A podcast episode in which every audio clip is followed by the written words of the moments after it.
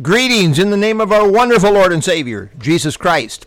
This devotional is titled Prophetic Stage Setting Prevailing Oblivion. Prevailing Oblivion. Question Which is worse, ignorance or apathy? Answer I don't know, and I don't care.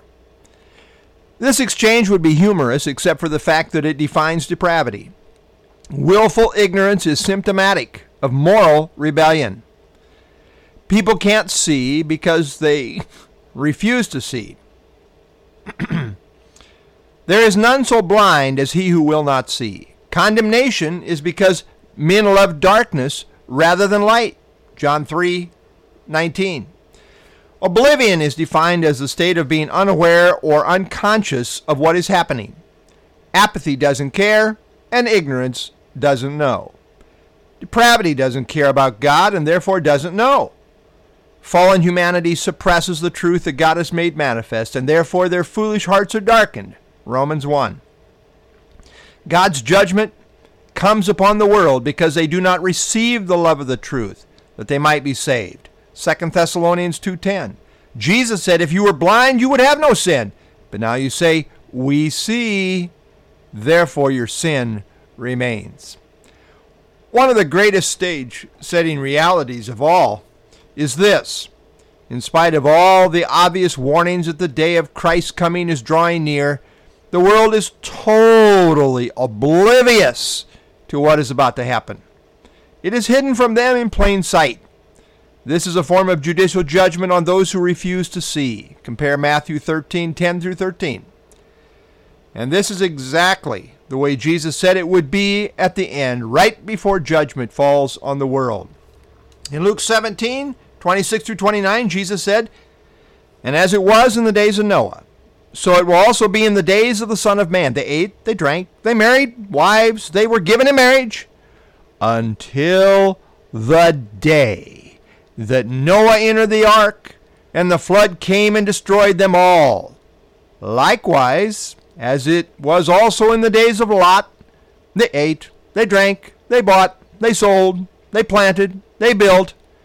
But on the day that Lot went out of Sodom, it rained fire and brimstone from heaven and destroyed them all. Genesis 6 3 indicates that Noah had 120 years to build the ark before the flood would come. For 120 years, Noah preached and warned the people. 2 Peter 2 5 calls Noah a preacher of righteousness.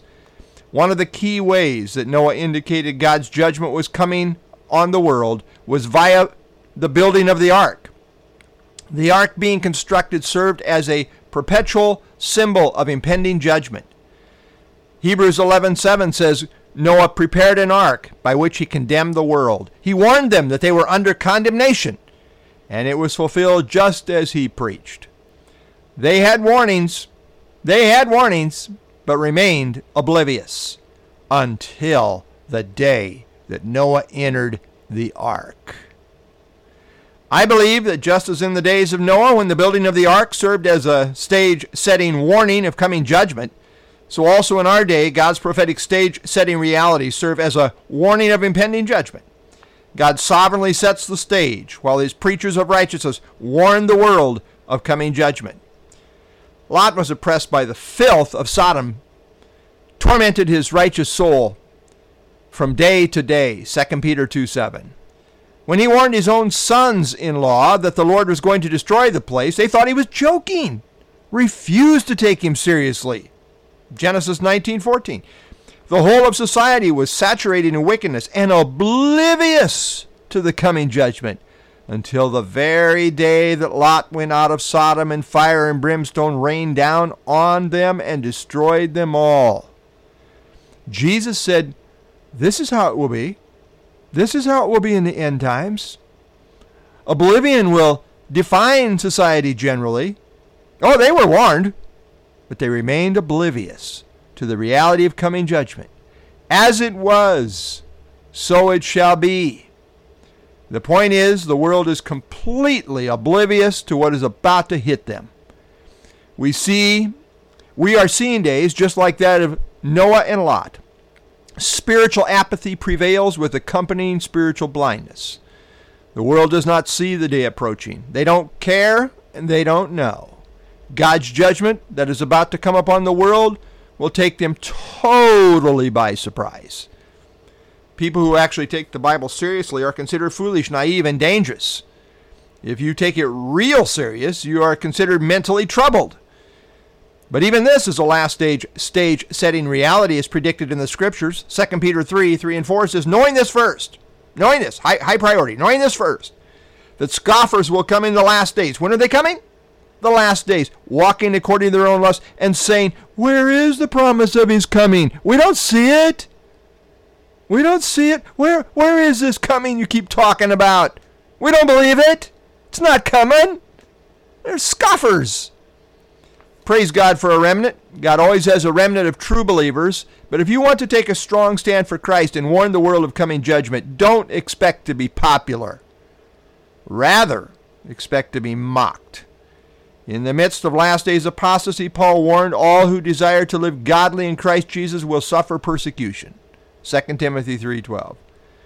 The world does not appreciate these warnings. They love darkness rather than light.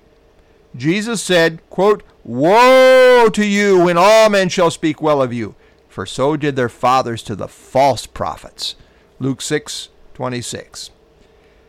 In 1860, a French scientist by the name of Pierre Berthelot said, quote, Within a hundred years of physical and chemical science, man will know what the atom is. It is my belief that when science reaches this stage, God will come down with his big ring of keys and will say to, to humanity, Gentlemen, it's closing time.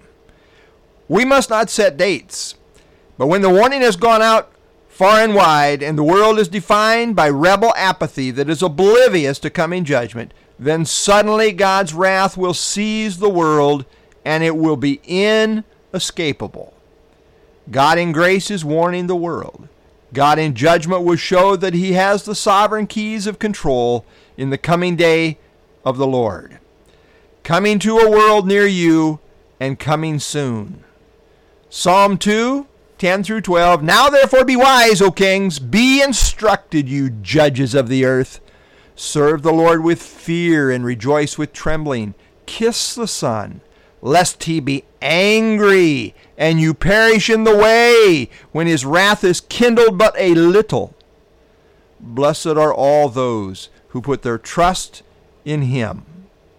Acts 17, 30, 31. Truly these times of ignorance God overlooked.